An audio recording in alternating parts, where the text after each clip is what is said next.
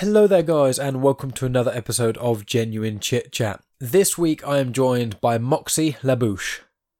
Now, Moxie is the host and creator of the Your Brain on Facts podcast, and she has also released a book also called Your Brain on Facts. So, there's a lot of trivia, a lot of fun stories, crazy information, and stuff that goes on in this chat. So, just a couple of little bullet points before we get started. We basically speak of, as I said, loads of different things. There's not one subject that we specifically stick to, but a couple of bullet points are the mantis shrimp, card games, why Moxie wrote the book and started a podcast, regional dialects of England, musicals, the difference between the American school system and the English school system, sort of years and grading wise and things, uh, when Moxie got struck by lightning and how that experience was for her, and then lots of other cool stories like people throwing themselves off Niagara Falls in barrels and that sort of stuff. There are loads of tangents that kind of go down one way and then suddenly change course, and there's certain thoughts that I was gonna say, and then the conversation goes in a completely different direction. I didn't get to say it, but it's a really, really fun podcast. And if you're one clamoring for something that just sounds like two people having a casual chat, this is exactly what this kind of conversation is. Before the chat gets started, there'll be a quick promo for Room Podcast. Anyone will know Aidan Rosewell has been on the podcast before when he's speaking about his other podcast, Days of My Life. I have also appeared in two episodes of the Room Podcast with my voice acting debut. Uh, the first episode of season two, called All Roads Lead to Room, I was in that in sort of a smaller role. And then in the Jen and the Blob episode, I played the Blob, which is quite an interesting uh, voice for me to do. So I really recommend you guys check that out. There are links in the description to the Room podcast, and I've also recently appeared on Max Burns' mandatory Marvel and DC show, talking about the DC comic The Killing Joke to Batman. All the links to that are in the description, and I'll go a bit more into that later. So just to clarify, the chat is about to start, but right at the end of the chat, I'll come back saying what's to come in the following weeks, other things I've appeared on, and what happened in Star Wars Comics and Canon, which is my other show. So there's the kind of things you can look forward to right at the very end of the podcast, but that's enough rambling from me, so the chat's about to get started after the promo. Thanks as always for tuning in, guys. Really appreciate it, and yeah, talk to you then. Nobody told me love could hurt like this. Remember the night when we first kissed? Do you? Do you? It can be a struggle to keep positive, given everything that's happened. And while we were connected, we could forget the darkness. And in the beauty that I saw when I turned, I forgot myself. I lost myself. And if I don't watch my feet, they may well lift off the ground. This is quite exciting, really. I feel like I'm at the start of a great adventure. This is just like some kind of movie. That we are being looked after, and that we are loved, always.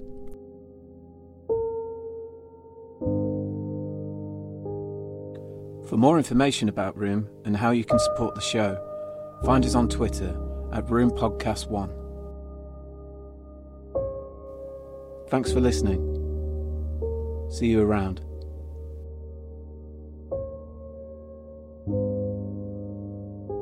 Are you ready to die?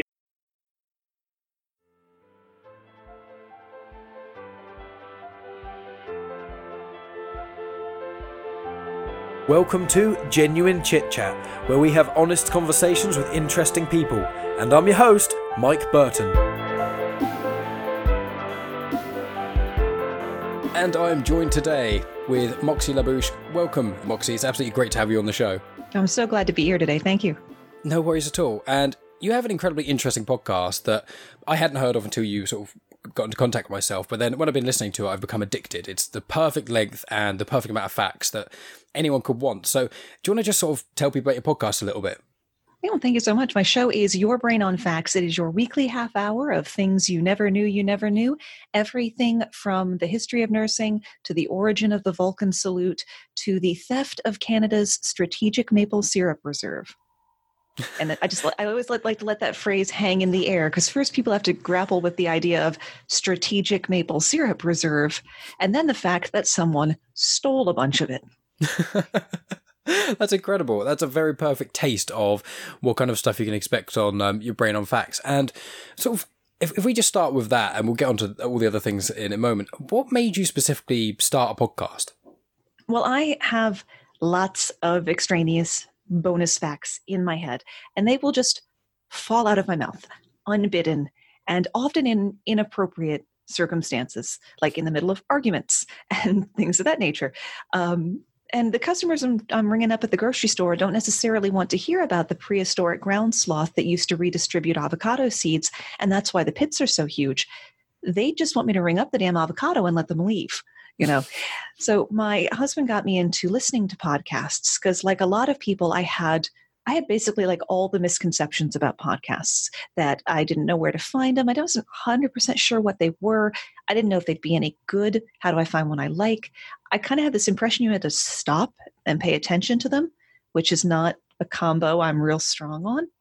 Um, but then my husband played an episode of Unorthodox in the car for me, which refers to itself as the universe's leading Jewish podcast.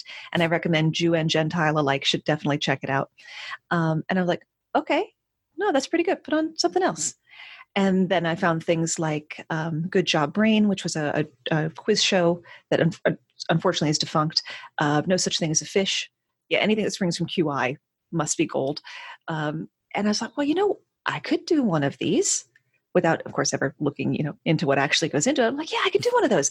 And then I would have a safe way to vent all of these excess facts. The trouble is, in researching and writing a seven page script each week, it just puts more shit in my brain, which is then more stuff that I can't keep track of. My brain is essentially an encyclopedia, but all of the pages have been torn out and they're strewn around the room being shredded by squirrels that's a very good way of putting it. I mean, with myself, I've got not as anywhere near as many bonus facts as you've got. But you know, when I talk to people about random things, I did like a quiz with some friends the other night, and I've got a nickname now for one group of friends that's my girlfriend's sort of friends, and I'm called Mammal Mike now because I did ten questions about mammals. I did ten questions about animals. Seven of them are about uh, animals, and most of them are like, you know, what color is octopus blood? That's obviously not a mammal, but I knew I've always known it's blue but I thought that was a fa- kind of vaguely common knowledge, and it's not. There's the mantis shrimp that's got you know seeds over oh, four the, times more color. The mantis the, shrimp is amazing, so exciting. Yeah, it's one of the most cool animals on the whole planet. It can see over four times more colors than humans can. It's it's like little punch is like the force of a bullet or something similar to yeah. That. The, the cavitation bubble that that its mm. punch creates is yes. actually what kills uh, its prey. Yeah, it, exactly. it, it, create it creates like like a, a shock wave, and that's what kills the prey. It doesn't hit it, but it moves so fast it creates a, a, negative space in the water, a cavitation bubble, and that bubble collapsing. And it even makes a spark when it does it, which is like bizarre to make a spark underwater. Uh, and that cavitation bubble collapsing is what actually kills its prey. So no, the, uh, there's a really great web comic called The Oatmeal, and he did. That's where I heard long, it. Yeah, that's big where long yeah, write I up love on, The Oatmeal. Oh, yeah. Oh He's yeah, see, there's the difference in me and you. We read the same thing, but I could barely remember. I can like mantis shrimp, four times more color, strong punch. That's what I remembered, and that's about it. Whereas you're like, got it well, all. I had, so. I had I had one or two other things, but that's about it. But having had colorful pictures definitely helped. Oh yes, yeah. The oatmeal is. If anyone hasn't been to the oatmeal, you need to. I mean, also some of the card games like Exploding Kittens. It's one of my favorite card games ever. I got, maybe I just had like a bad round of it. I've only played it once. I was kind of unimpressed with it. Really? Now, now Cyanide and Happiness, their game, uh, Joking Hazard, that one is never not funny. It's as good as Cards Against Humanity was when we all first started playing it and before we all kind of got bored and memorized all the cards. Yeah. That's exactly what happened with us. We got the Cards Against Humanity and then several expansion packs things. We played it a lot, and then it got to a point where there's just certain cards that just aren't, in my opinion, not funny at all. There's one which just just serfdom, and it's like most people I know, including myself, I always forget, don't know what serfdom means. And then yeah. when you have certain things like that, or there's just, there's certain ones that are brilliant and always win, you know, sort of anything to do with cancer or. Not giving a shit like about that. the Middle East. Exactly. You can yeah. usually pair that with something. And, and some of them rely so much on shock value that after you've seen it three times, it has lost all of its shock value, and that was really all it had going for it. Yeah. And when I used to produce burlesque shows, I did nerdlesque, so we did shows um, on Jim Henson and Archer and Game of Thrones and all kinds of stuff. And I would make a custom Cards Against Humanity expansion pack. So our Mm. version here at the house is pretty unique because I have one copy of all of the different expansion packs to go along with the different burlesque shows that we made. That is incredible. I I'm very envious of that. But yeah, the, with the Cyanide and Happiness thing, I've, I've heard of that game coming out, but I mean, me and the guys haven't played card games for ages because obviously uh, lockdown, but we were kind of getting a bit tired of certain games. And yeah, as you say, Cards Against Humanity gets boring after a while. And there are, with Exploding Kittens, I think it does kind of depend on certain things. Like my girlfriend wasn't as much of a fan of it when she first played it, but then she played it with loads of people who already knew exactly what they were doing. So it, it's kind of one of those things where it can, I don't know, what's the Cyanide and Happiness thing in, in brief? It's it basically like each card is one panel of a three panel uh, comic, and you Mm. you just try to from your hand make the best three panel comic. And of course, because it's cyanide and happiness, it's a, it a same sort of sense of humor as Cards Against Humanity. That's amazing. I'm gonna have to look into it because I love their comics and things. Um, so yeah, I'll, I'll definitely look into that. Thanks for the recommendation.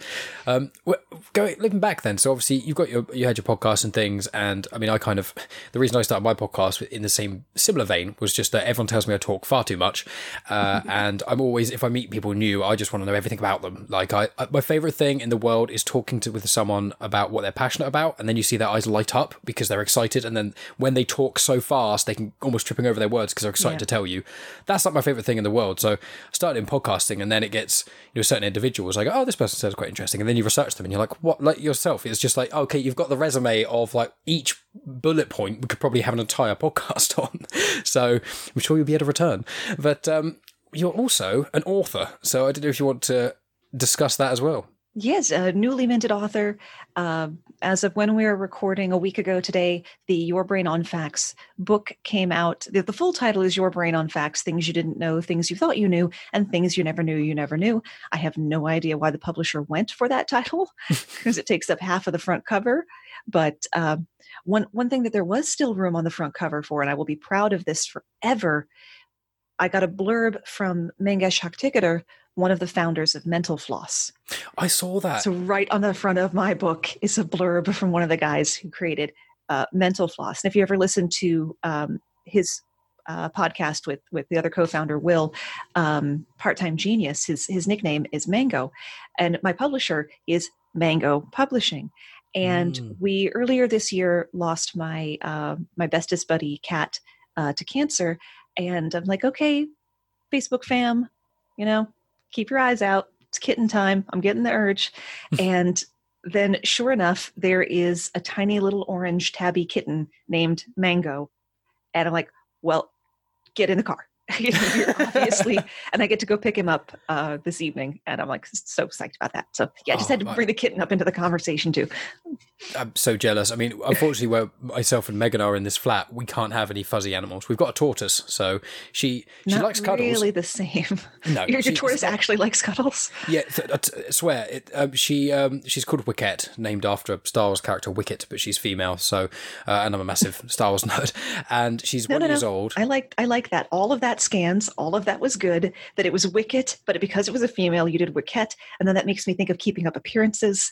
You know, it's Bouquet, dear. It's Bouquet. And I also like I also like that in your particular uh, parlance that you said tortoise and not tortoise, because when Hmm. I hear the people speaking the kings and saying tortoise, I'm like, and you say we talk stupidly.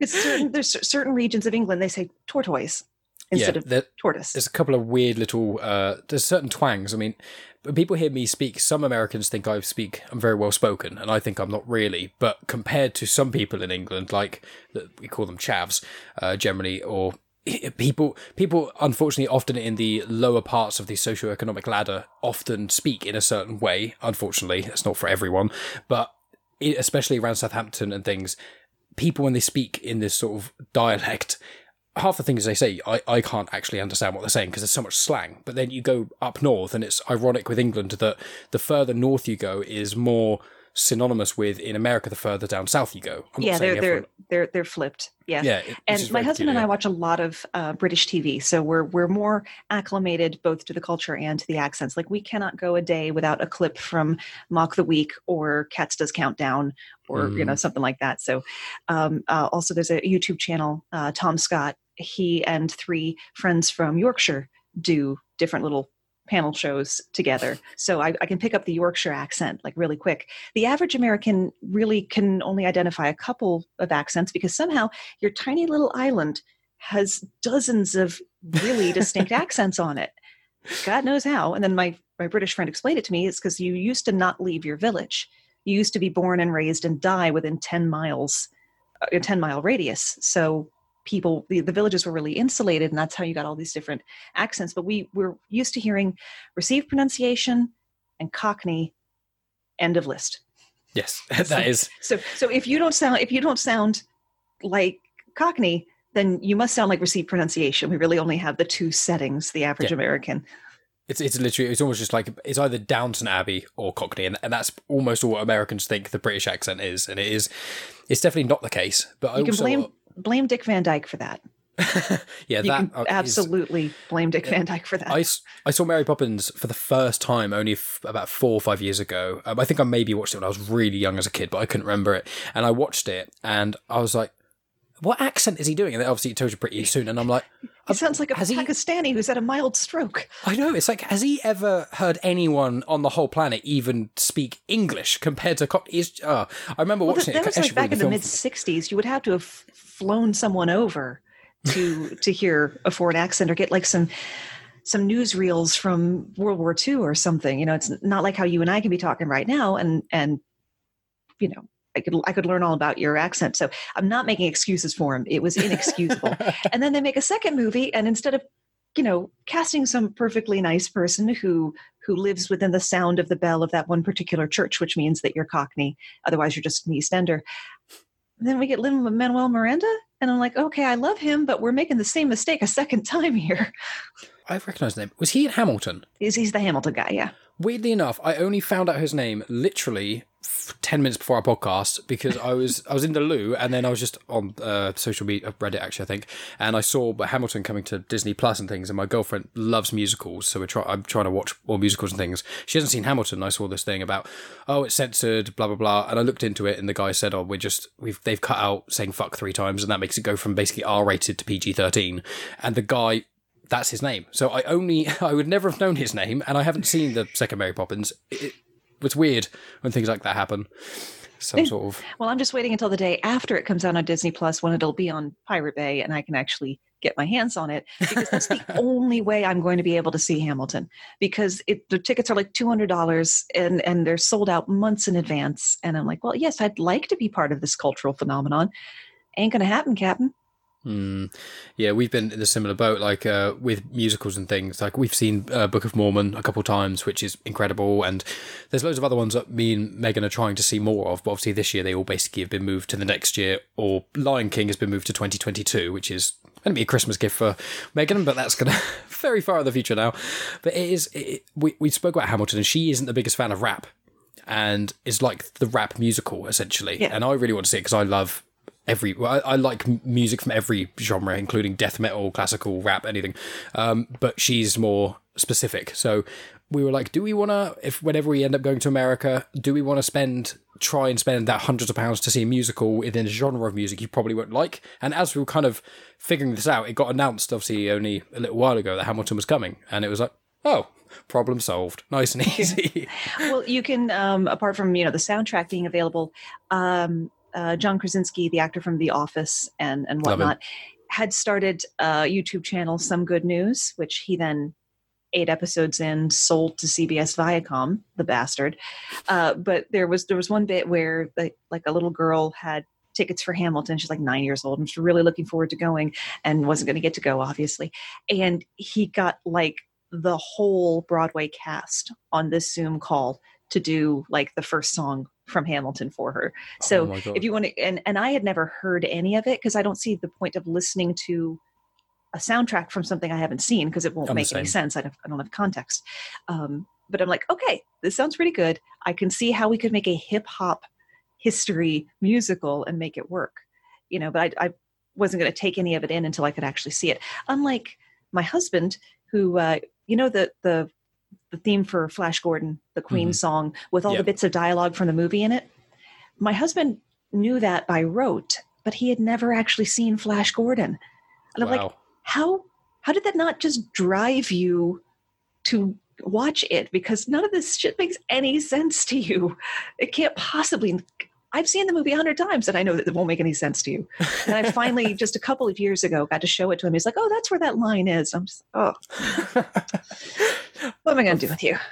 I, I presume you are because I'm this kind of individual, and I, I lose sleep on this uh, this sort of thing quite a lot. Where if I it happens, I read a lot of Star Wars comics and uh, books and things. If I read something and I come to a word that I do not recognize, I immediately am straight on Google, Wikipedia, whatever, trying to define the word and figure it out. And then I end up going down rabbit holes and things of like word origins and all kinds of other stuff. And it was like, I end up doing that. That's how I know. I say so many facts. In the presence of you, it's so little facts. But in the presence of anyone else, so many facts. Yes, I'm very adverse. Um, it are you like that? Where it's just as soon as, or like if you question your own fact and you're like, wait a minute, and then you have to go and look online to make sure your facts align so it doesn't all smush together. Yeah, I mean, or like you say something that you're really confident in, but but, but the other person doubts, and now you doubt, like Yes. this thing that you've known your whole life. You know, are are, are penguins birds or fish? Well, they're birds, and then the other person looks at you and like, they are birds, aren't they? You're like, no, I'm pretty. Oh, Google it. I'm like, oh, okay, no, they are birds. Why did you Why did you look at me like that? You know, I get exactly that. My, my girlfriend does get sometimes annoyed at me because if she says something is something, and I'm like, I'm pretty certain it's not, and then I'm like, okay, I don't want to argue. Let's look it up. But often she and certain other people take it in a way of me going, oh no, I think you're wrong. I'm trying to prove you right. It's like, no, no, I think I'm wrong, but I won't remember this unless I look it up. I'm quite a visual learner, so if I see something written down or yeah on my phone or wherever, if I see the fact, I'll remember the fact written down m- better than it in uh, in conversation. yeah. So you're not um actualing them. You're just like, let's go on this learning journey together. Yeah, I do it with my own thing. If if I say something and someone like a little fact, like uh, at work, I said about the octopus blood being blue, and then someone said I thought it was green, and I was like, I thought I'm certain it was blue. Like five seconds ago, I would have bet money it's blue. Now Yes. you've made me forget. Now I'm just go. So oh my god, have I been telling people my entire life that the octopus blood is blue and it's not? On my, and then you look online. Oh no, I am. It is- I am it's right. It's okay. That was, that was the exact sensation I was referring to. Yeah, uh, horseshoe crabs also have blue blood. Hmm, that's interesting. It was it was Vulcans that had green blood. I see. Just just tossing that out there. I think the only other fact I know about crabs is because I've seen them is in oh, Lanzarote, one of the Canary Islands. There is a cave full of blind crabs that are white that glow in the dark, and I think it's the only place you can, to my knowledge, it's the only place you can find them. Well, yeah, you you would do because in the caves where there's no sunlight, they don't need to have any Yeah. pigmentation. And And, then over time, they just breed. It's that whole how evolution generally works is, but without having to delve too far into it, but, you know, yeah, when they live longer because they wouldn't need to see anything when they're in the cave, so then the brain stops needing to fu- fuel the visual cortex, and over generations and generations, eventually they don't need to see. I didn't. I want to have prefaced that because I was like, once come on those doubts, I was like, I'm pretty certain they are, but Moxie knows much more about these sort of things than me. So if I, I really say, wish you would stop thinking that I have like this ridiculous amount of knowledge. Like like I said off mic, I have I have I, I know a non-zero amount of things about many things. You know, not enough to be an expert. So I've I've been you know trying to get on a lot of podcasts because I got this book I got a shill. You know, and it's just fun. Um, but I've been re- try I've been punching above my weight with a lot of these emails and and like people who have podcasts that also have PhDs and, and history and stuff. And I'm like, I'm going to try to convince them to let me come on their show. For me, who is not an expert in anything by any stretch of the imagination. But, you know, and some sometimes it works, and sometimes the person's just like, get the fuck out of here. well, I don't Three, have three-time community college dropout. Kind of hard to convince PhDs to share their podcast space with you. Yeah, I don't even have anything on that. I went to uh, college, which eh, eh, college over here is not college where you guys are, because college where you guys are is university over here. So I was in education till I was eighteen. I don't know what that. I, I I always get confused with the American school system because you, you've got high school. You think you think our thing's confusing? Imagine how your thing looks to us. A levels, O levels. You know, it. I I've watched a lot of British TV, and I have not been able to suss out how the British education system is laid out. I, I heard I, I had to look up GCSE. I could, I now. Granted, I could have looked all this up, but sometimes I just like being frustrated. But you know, um, and then yeah, how you have different GCSEs in different subjects, which sounds like it would be a college major, but it's actually like a high school thing. Okay, so generally, here's a broad overview, and it varies a lot from state to state, and even from within the individual states. but you've got five or six years of uh, elementary school or primary school, starting about age five with kindergarten, and then three or four years of uh, middle school, and then four years of high school. The four years of high school is pretty much universal. Where elementary goes into middle, that that can change a lot by state. And then you've got your four years of high school. You are supposed to stay in high school until you're a legal adult and can just you know fuck off home. Um, or you have graduated. If you need to leave school early for whatever reason you can uh, get your ged your general education degree which means a test that means you know two-thirds of what a high school graduate was expected to have learned. And then you can go on to to college. We use college and university um, interchangeably because some of them are colleges and some of them are universities but we don't refer to the whole thing as university in the way that the british might like say you go to hospital without the preposition in it you know you go to university um, but we also have what uh, community colleges which are um, i don't want to say more casual but they're they're less expensive and less rigorous also is not exactly right but if you were looking for like votech so like for vocational training and things like mm-hmm. that like a community college and then you get your four year universities and then your uh, graduate school if you're going for some kind of degree and um, grade refers to either the year you're in or the letter evaluation that you received. And I think that should be everything you need to know about the layout of the American education system. Feel free to cut that entire segment out because I don't no, know how I'm, interesting it's going to be for people. I'm going to keep that and I'm going to play it at the start of this show and right at the end as well. And then I'm going to have it on every show I ever do ever. I'm going to pop that at the end just for you. okay, now quid pro quo, Clarice do you want to hear about the please, English school please, system? Please help me to understand oh, for God. the first time ever. Okay, right. So uh, we go into school year when you're four or five years old. That's called reception, which is basically kindergarten, to my knowledge. Then we have we call them years, not grades. So year one and year two, that is that is infant school. Then year three, four, five, and six, that is then uh, that is secondary school but infant school is sometimes in secondary school as well, just to make things more confusing. Uh, oh wait, no, I've completely messed it up. I've already messed it up. You asked me, right, and and also also what is grammar school? Uh, grammar school, I don't know. I'm not that. so I messed that up. Let's try again. Very simply, year R reception up to year six. Uh, so from the age of four to about ten or eleven, that is primary school. Then when you're 11, you go to secondary school. Secondary school is year 7 to year 11. In year 10 or 11, you do your GCSEs.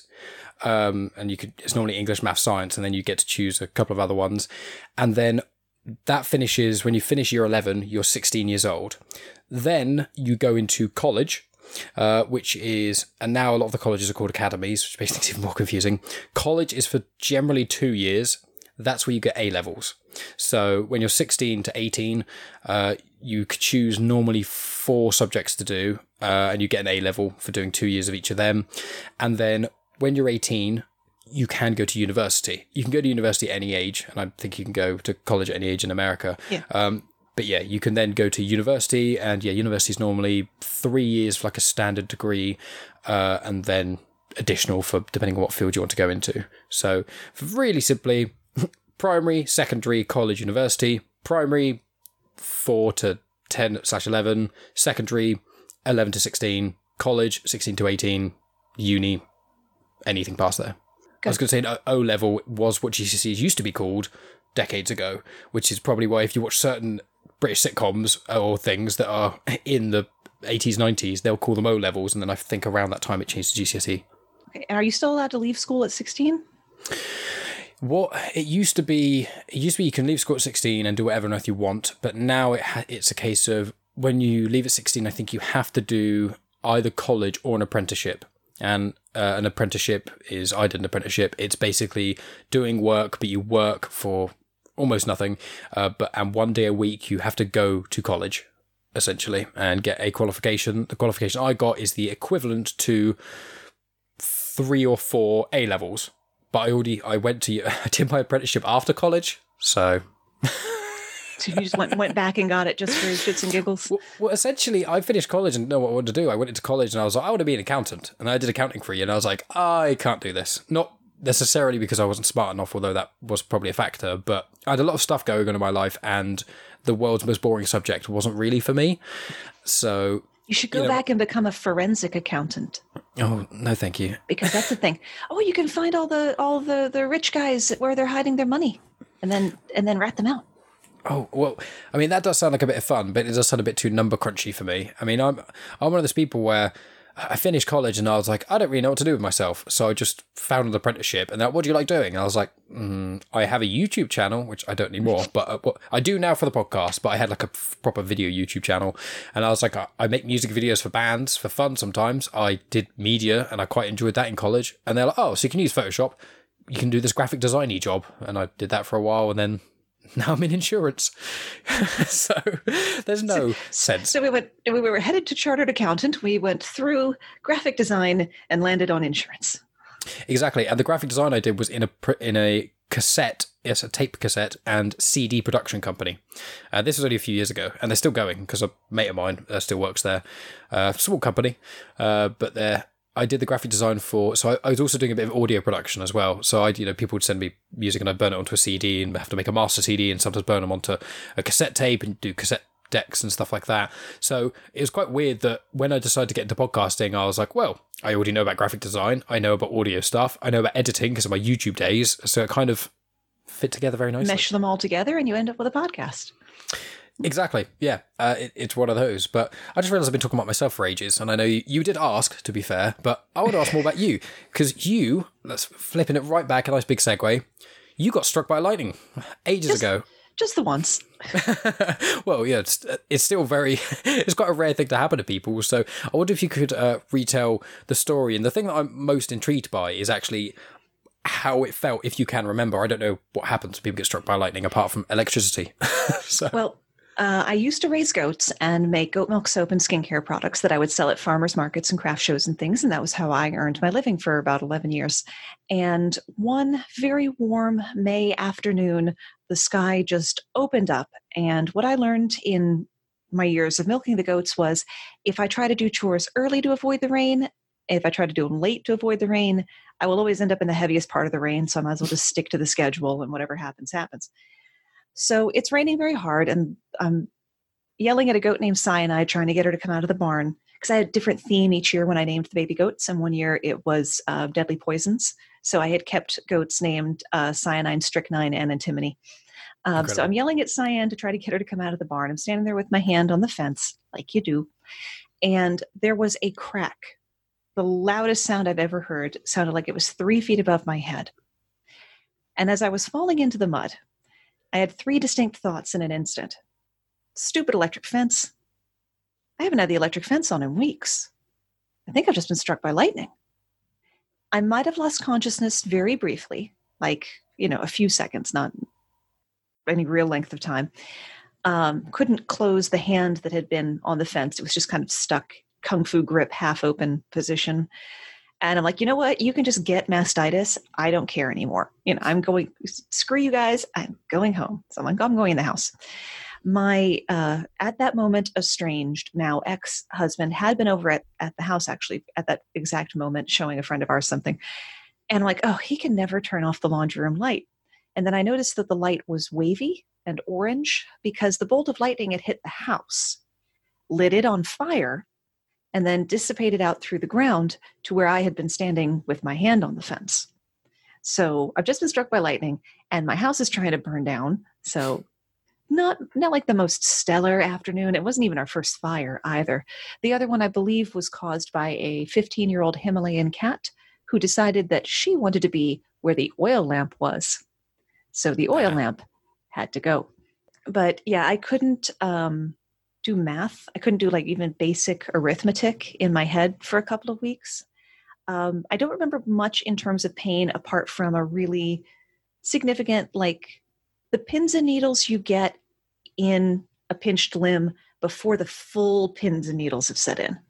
Like that, that medium, oh, here it comes, this is going to suck sensation was what I had in my hand but uh, I logic was also real difficult for me for the first few weeks, which is great when you have to deal with your homeowner's insurance and moving your business into an apartment so that you can, you know, have food and stuff you know and i still have to drive back to the to the farm twice a day to milk the goats and for the first couple of weeks also carry buckets of water because the water had been turned off on the property.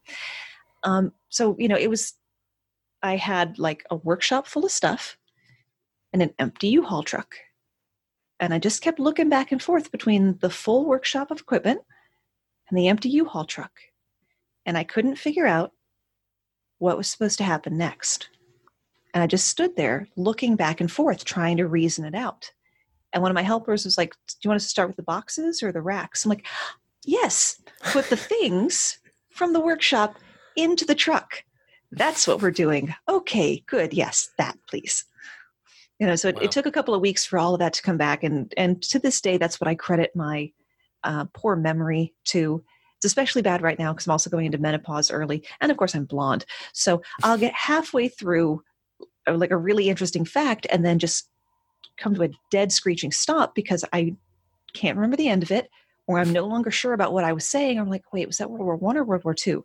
Was that was this person French or Spanish? And like, it's now I don't even know what I was talking about anymore, you know.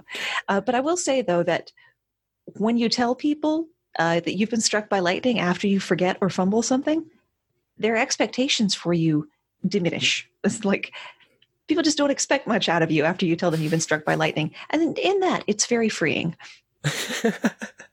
out, of, out of interest, did you, um, apart from the memory, did you find? I, I know it's not the same, but when people have sort of blunt head trauma, they often they can have a personality change. Did you have anything like that happen, or was it, to your knowledge, did it only seem like the the sort of memory and logic basis?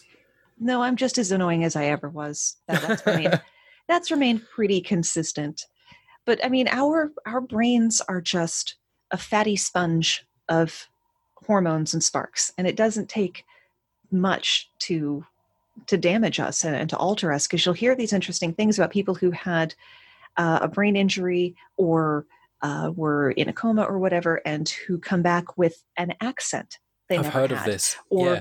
no longer speaking their native language but completely fluent in another language or there was a story i was listening to on i think it was the box of oddities podcast of a little girl who uh, like a toddler fell down the stairs and died but was resuscitated but she came back with all of the memories of an adult woman who lived in egypt under seti first so they took her to temples and she knew where all what all the illustrations were she could read the cartouches and she was like five That is know. insane. and then you get uh, stories like phineas gage who was working on the uh, the railroads here in america in like the, the late 1900s they were putting explosives in the ground you dig a hole you put some explosive uh, medium in there and then you tamp it down with a big rod which for whatever reason he leaned over the tamping rod while he was working and one of the strikes ignited the explosive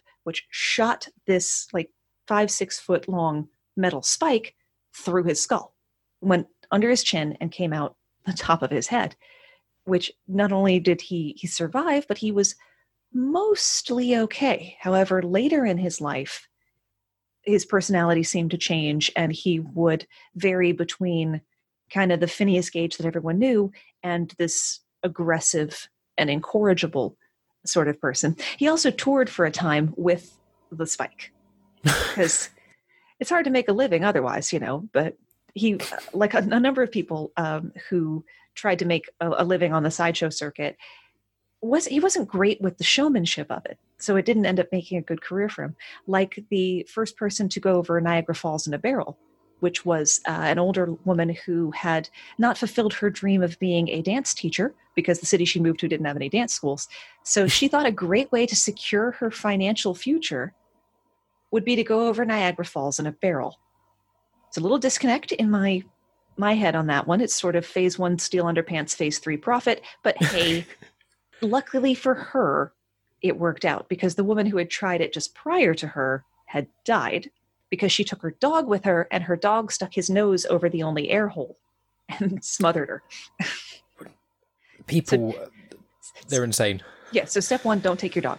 Uh, but but she she had like the barrel that she had been in this this like five foot tall custom made pickle barrel, but she was apparently such a boring speaker that that nobody wanted to turn up to hear the story of how she survived going over Niagara Falls in a barrel because she was just so dull. So you know, you needed you needed showmanship back in those days. Yeah, and I think with um sort of the barrel thing, I think have there been multiple people attempting to throw themselves over Niagara Oh, Falls barrels? it, it still it still happens. People try to go over on jet skis and homemade contraptions, and I believe there are there's actually a Coast Guard installation there to get people out of the river before they tried to go over. And there was a man who went over in a, a custom made metal tube who died later after slipping on an orange peel. And I think he suffered a broken bone that then became gangrenous and infected. So he survived going over Niagara Falls and he slipped on an orange peel and subsequently died. That's like Final Destination, basically. it's just like you avoided death in one way, now get the worst way. Yeah, now, now we now you'll get the more embarrassing death.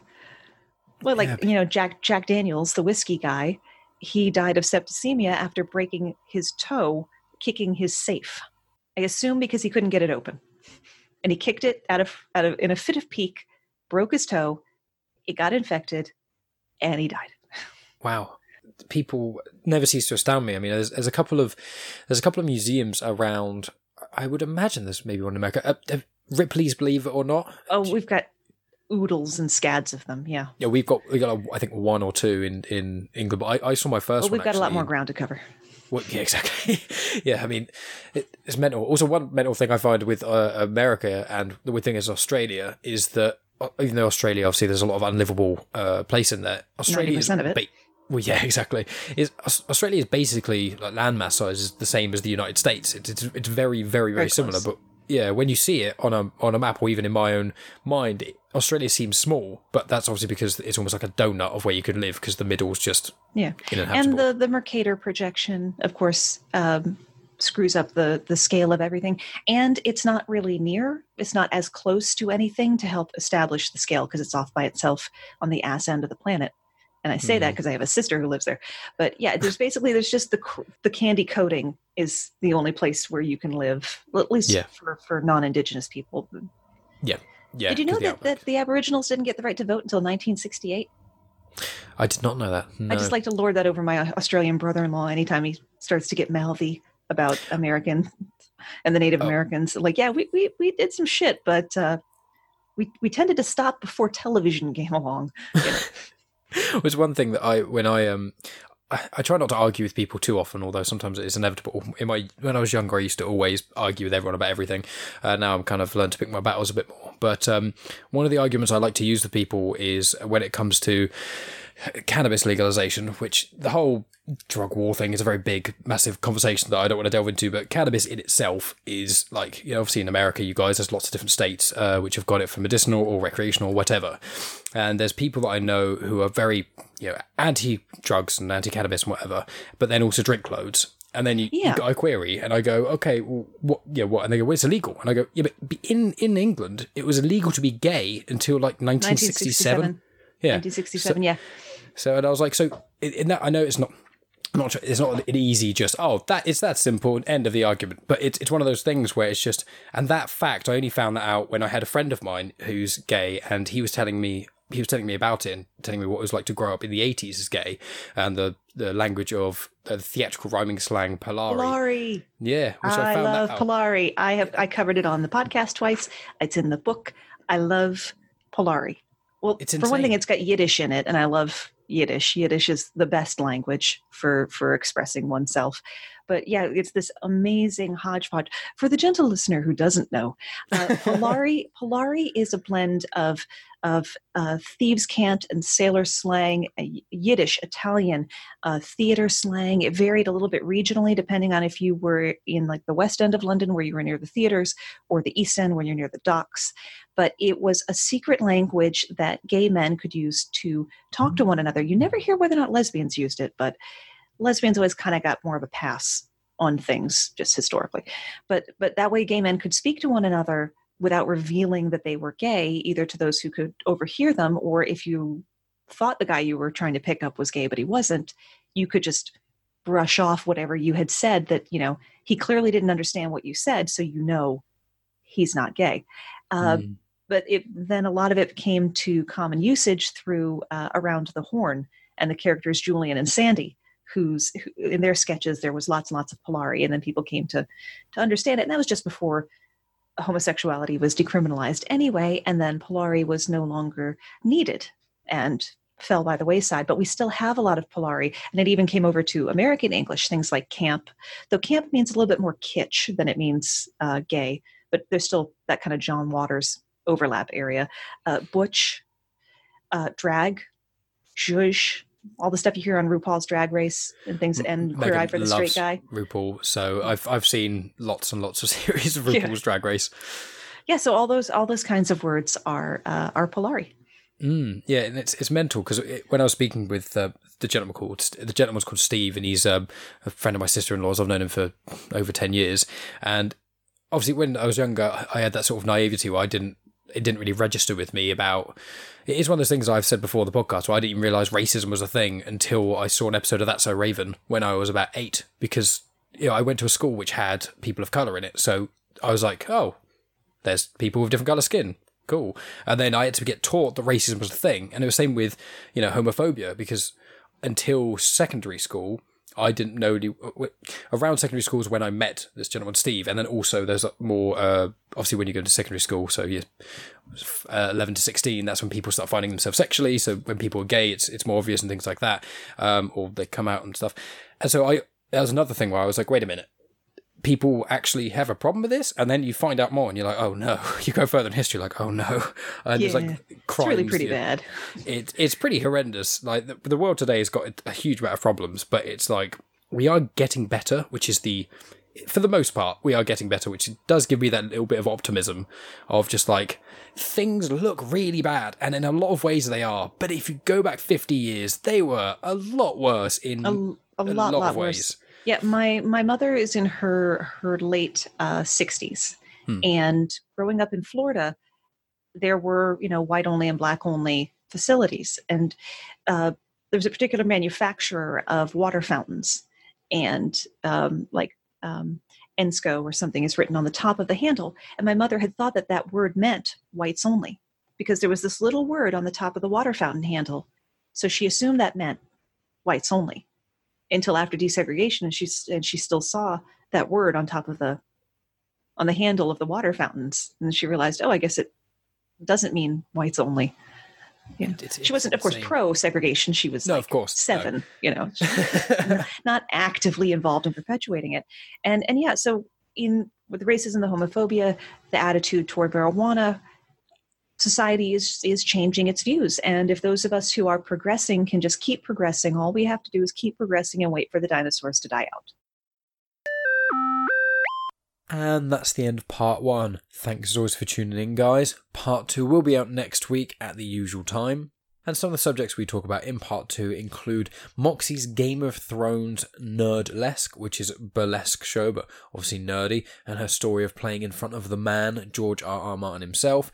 We speak about Star Wars a little bit, including George Lucas's ex-wife Martha. We speak about Avatar: The Last Airbender a little bit, but there's no spoilers because I haven't actually seen the full thing. Uh, we speak about voice acting, podcasting equipment elitism, Confederate statues, and a few other things as well. Very similar feel to how the start of this podcast was. This part one, where it's a tangential talk, where we speak about loads of different things, coming off on tangents here, there, and everywhere. So be sure to tune in next week for that, and make sure you check out Moxie's Your Brain on Facts podcast because it is excellent. And if you really like it, make sure you go buy a book too. I said in the intro that, that I've basically appeared on Max's mandatory Marvel and DC show. If anyone has been following the show for a little bit, you'll know my other show, Star Wars Comics in Canon, is on the Comics in Motion feed, as well as a load of other podcasts, including people who've come on this co- podcast before as guests, and the others that haven't will be guests in the future.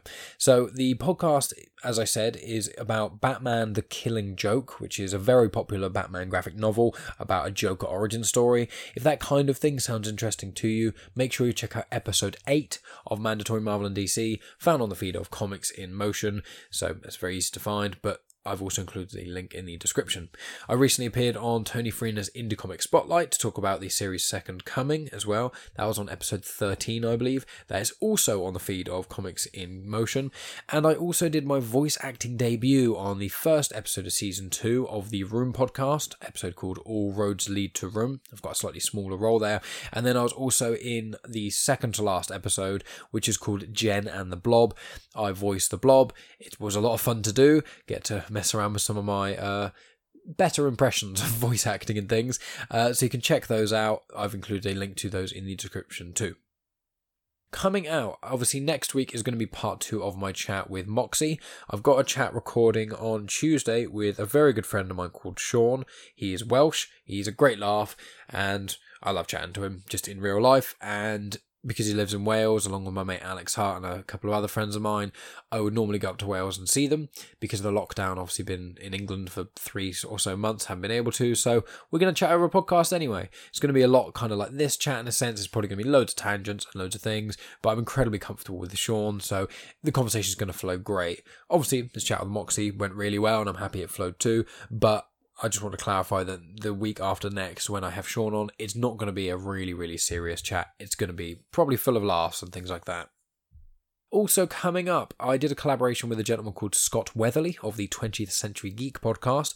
When there was the big Star Wars collaboration, myself, Chris, and Dave, and Scott did before Christmas this year in the run up to The Rise of Skywalker. I appeared on Comics in Motion, uh, as well as the 20th Century Geek podcast, and they came on my show, and we had big Star Wars discussions about the originals, prequels, sequel trilogy, and then predictions for Rise of Skywalker, as well as a video about our thoughts on The Rise of Skywalker. So you may have already heard Scott Weatherly's voice, or if you're following a lot of the podcasts that often collaborate with each other, you may have listened to 20th Century Geek before. If you haven't, go check it out because Scott's going to be coming on the show in the coming weeks or so, in the coming months. Uh, I can't exactly guarantee when the episode will be out, but I am excited about that too.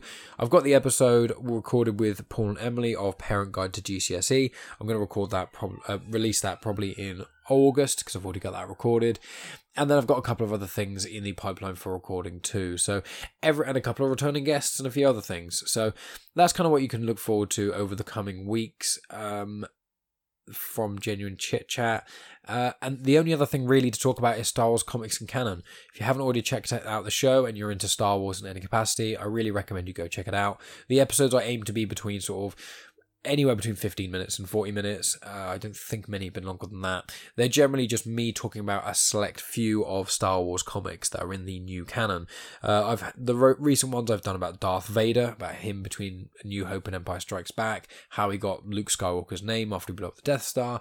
I've done ones about Kylo Ren, Captain Phasma, and things like that of the sequels. I've done the Princess Leia comic. I'm soon to do the Lando comic. So I've also done the Obi Wan and Anakin comic from the prequels.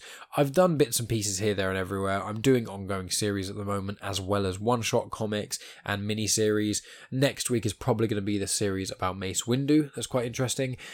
So there's lots of different things that you can really get your teeth into. It's not specifically meant for someone who's a massive Star Wars fan or anyone who's not much of a Star Wars fan. It's just if you've seen the main six movies, as well as you know, you should have really seen Force Awakens and Last Jedi if you've seen them and you kind of want to get more into the wider Star Wars realm, if maybe you've watched a bit of Clone Wars and Rebels or Mandalorian or anything, and you like the comics and things, but you aren't interested enough to spend loads of money and time reading through all the comics and the books and the this and the that, Star Wars Comics and Canon is a good way to kind of get you into the wider canon, just explaining storylines, way things connect, a bit of added depth to certain characters. Uh, the Princess Leia comic I spoke about uh, last week or week before last, I actually in the comic, it tells you how Nien Nunb got into the rebellion. He's in Return the Jedi. He's Lando's co-pilot when he's flying the Millennium Falcon into the Death Star 2. He's a Sullustan. He's got, if he you know who he was if you've seen the Star Wars films. Megan personally hates him because he's so weird looking and sounds quite peculiar. But those are the kind of things you can look forward to in Star Wars comics and canon. It's good for any beginners or anyone who has been in the Star Wars realm for a long time it's just something I'm passionate about doing, and it's just me talking to myself, essentially. Kind of like the end of these podcasts are full of rambling, but it's almost purely Star Wars related. So if you want to check that out, that is in the Comics in Motion feed. There's also a link to it in the description. And wherever you're listening to this podcast, you should be able to find the episodes on there as well. Except I do not believe uh, Comics in Motion is on YouTube. So if you're listening to this on YouTube, you're probably going to have to find it elsewhere, I'm afraid.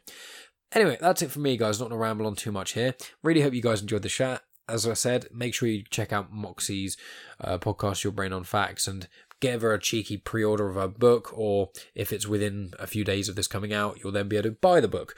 Buy it as well. Yeah, that's it from me, guys. Really appreciate you guys listening. You know, subscribe on all the usual places, follow on all the usual social media channels, and leave reviews if you believe the show deserves it. Thanks again, guys, and I'll talk to all of you next week.